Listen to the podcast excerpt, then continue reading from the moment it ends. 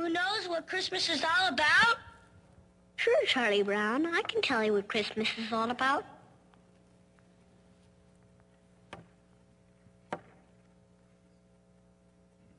Lights, please. And there were in the same country shepherds, abiding in the field, keeping watch over their flock by night. And lo, the angel of the Lord came upon them, and the glory of the Lord shone round about them. And they were sore afraid. And the angel said unto them, Fear not, for behold, I bring you tidings of great joy, which shall be to all people. For unto you is born this day in the city of David a Savior, which is Christ the Lord. And this shall be a sign unto you. Ye shall find the babe wrapped in swaddling clothes, lying in a manger. And suddenly there was with the angel a multitude of the heavenly host praising God, and saying, Glory to God in the highest, and on earth peace, goodwill toward men.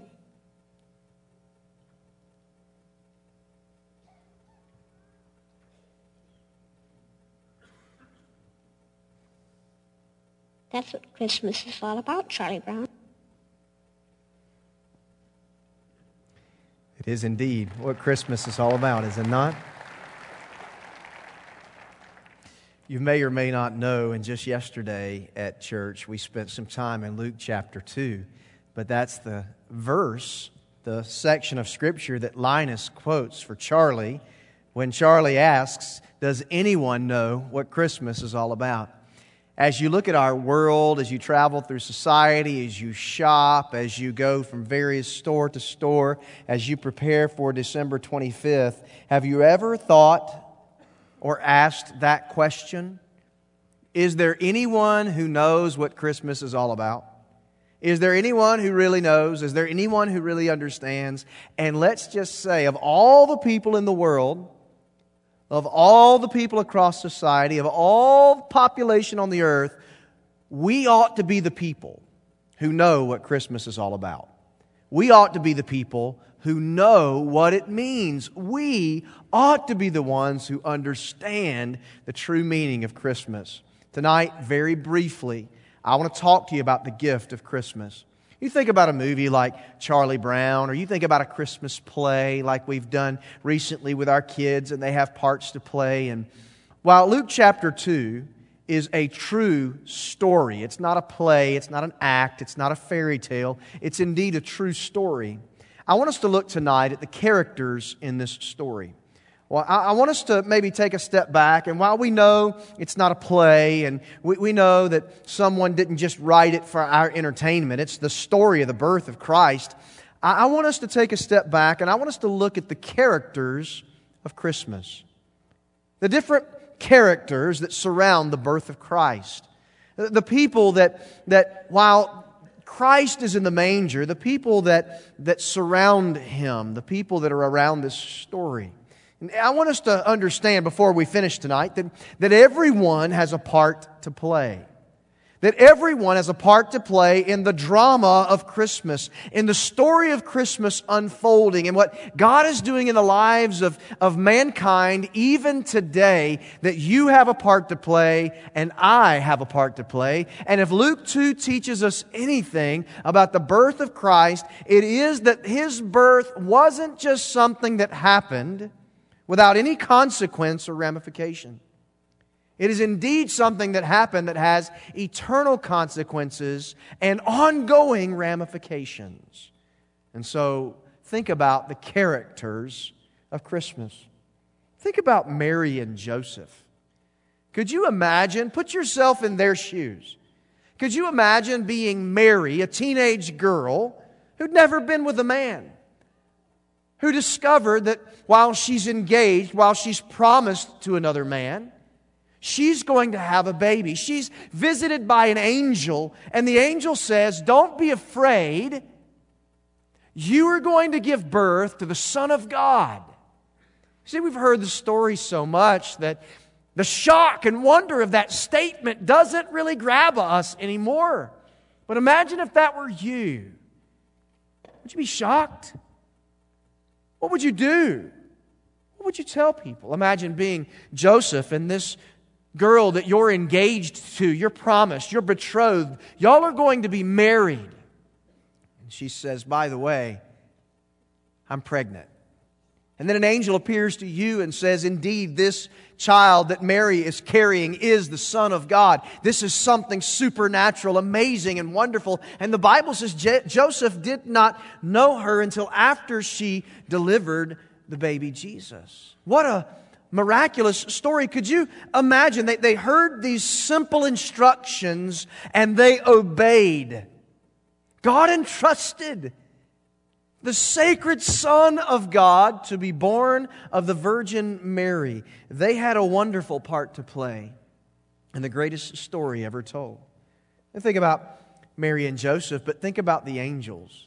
Some of my favorite characters in Luke chapter 2 are the angels who announce the birth of the Messiah.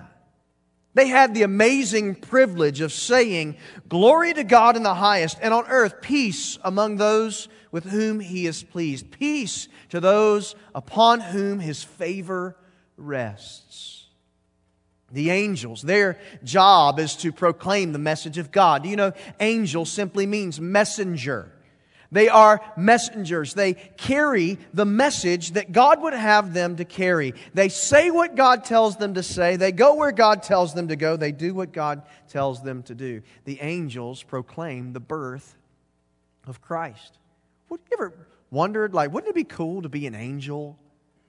To just appear in the night sky, shining brightly, scaring anyone you want, showing up at the most inopportune times. Hey, Jesus is going to be born. Gotcha, you know? Imagine the angels who get to proclaim the birth of the Savior. Absolutely. You see Mary and Joseph, you see the angels. What about the shepherds? The shepherds. They're the ones that get scared by the angels. The angels appear above them and proclaim to them this great miraculous news. They heeded the message. They hurried to the manger. They heralded the Messiah and they honored the Master. That's what the shepherds did. As you read the story of the shepherds, we saw this yesterday, church Sunday morning. The shepherds said to one another, let us go to Bethlehem and see this thing that has happened that the Lord has made known to us. There's no arguing, there's no fussing, there's no fighting, there's no doubting, there's no hesitation. They obeyed the message. What I love about the shepherds is this. They are simply believing what they've heard. They believe the message. In our world today, we have a world full of doubt. We have a world full of questions. We have a world full of hesitations. We have a world full of skepticism. But here you see the shepherds simply believing and obeying what they have heard. Wouldn't it do well for us to respond in that way to the message of the gospel of Jesus Christ? You know, in Matthew chapter 2, there's another character. We don't see him here in Luke 2. But in Matthew chapter 2, there's a character named Herod. Herod is the leader of the day. He's like the governor. He's in charge.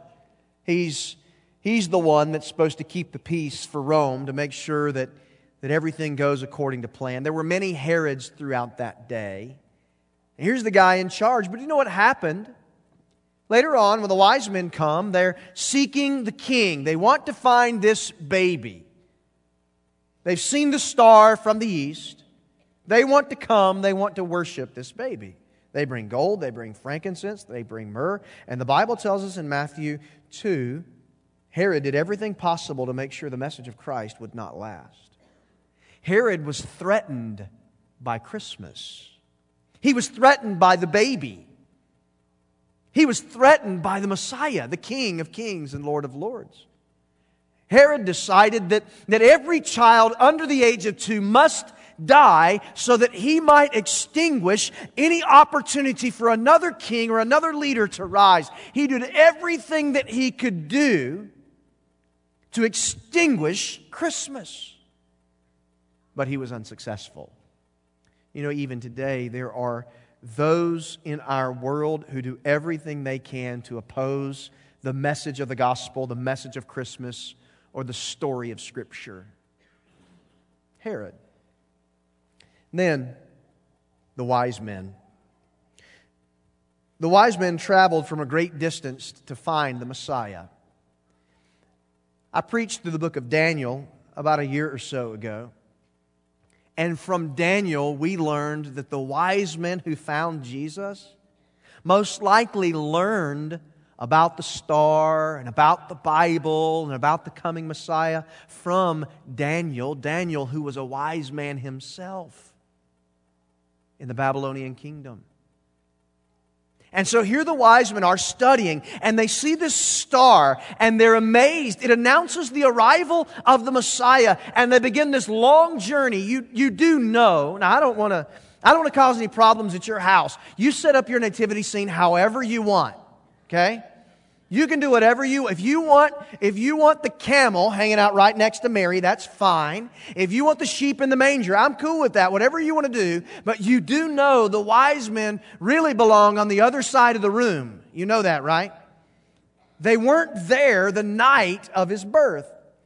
But if you buy the set and you want the wise men there, it is okay, all right? You're not a bunch of heretics for doing that, okay? I want you to know, it's all right. But you can, as you read the Bible, you can understand the wise men came. Jesus was no longer an infant. He was no longer in Bethlehem. He was no longer in the manger. And they come and they bring gifts. They bring gold. They bring frankincense. And they bring myrrh. They bring these because they know that not just a child has been born, not just a son has been given, but a king has come. Look at this now. What do they bring? They bring gold, they bring frankincense, and they bring myrrh for His royalty, for His deity, for His humanity, for Jesus Christ, the one who rules, the one who represents, the one who redeems. Look at that. They knew exactly what they were doing. They're not coming just to somebody's birthday party. They're coming to announce the arrival and to worship the King of Kings, the Lord of Lords. I think in every one of these characters, somewhere along the way, we might find ourselves. Maybe at times you felt like Mary and Joseph, maybe not quite to that extent, but you've said, God, I don't understand your plan. This is not what I had planned. I'm not sure what you're doing, but I'm going to trust you anyway. Maybe. Maybe there have been moments in your life, like the angels, that you knew it was your job to proclaim the message of the gospel, and you were going to do everything that you could to proclaim the message of Christ and let everyone know how Jesus has changed your life. Maybe like the shepherds, you can see in your life there have been moments and times where when God said go, you went. And when He said speak, you spoke. And when He said obey, you obeyed. Wouldn't it be great if that was just all of our stories? I'm like that. I obey all the time. The reality is we're far too stubborn for that. Maybe like Herod, we find ourselves from time to time rejecting the plan and the purpose of God, not surrendering to His will, and if we're not careful, opposing the work of Christ in our lives and in the world. Or could we be like the wise men who understand the significance of what God is doing in time and throughout eternity and say, He is King. I've come to worship Him. Oh, this is the gift of Christmas, that in each and every story, in each and every circumstance, in each and every character, we can discover a little bit about ourselves. And while there are so many characters that surround the child in the manger, you and I understand the most important character of all is the child, Christ.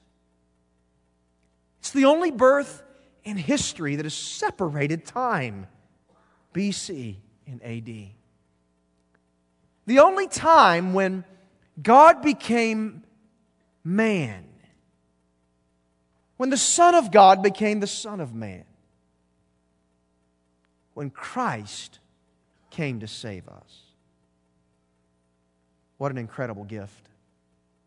I can remember when I was a little boy, one of my favorite toys was a small car. It was much bigger than a Matchbox car, but it wasn't remote controlled. It was probably less than a foot in length. It was made of metal. It was the General Lee. Do you remember? Dukes of Hazzard, the General Lee. And one year, I think I had a plastic version.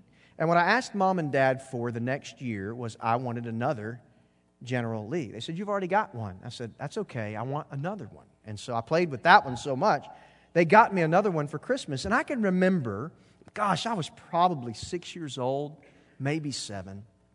And I can remember hearing something at church or maybe something in children's church about how at Christmas time we ought to give our best to God. And so I remember thinking, God, and I remember praying, if you get me another General Lee, I will give you the General Lee that I have now. I remember thinking that. I really do. And that morning at Christmas, I remember opening this brand new, made of metal General Lee. And then literally, as a 6 or 7 year old little boy, I took my old one and I got down on my knees and I prayed. I didn't pray out loud. Nobody was around me, but I prayed. And I prayed. I said, "God, now I'm giving this to you." And I promise, as a 6 or 7 year old little boy, when I closed my eyes and prayed, when I opened my eyes, I fully expected the car in front of me to be gone. I really did. In fact, I can remember, this is childlike faith, like I can remember when I opened my eyes, I was shocked to see it was still there. I was like, "Hey, don't you want one too?" You know? And I can remember how I felt then, how important it was for me, not just to receive, but to give.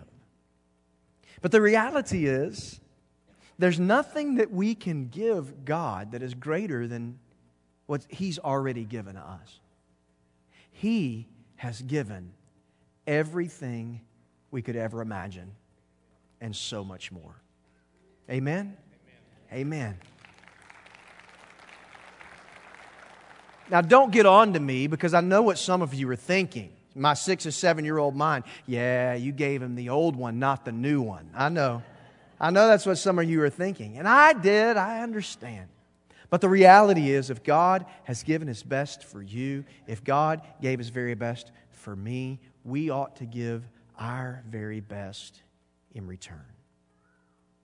The gift of Christmas is that God sent His one and only Son.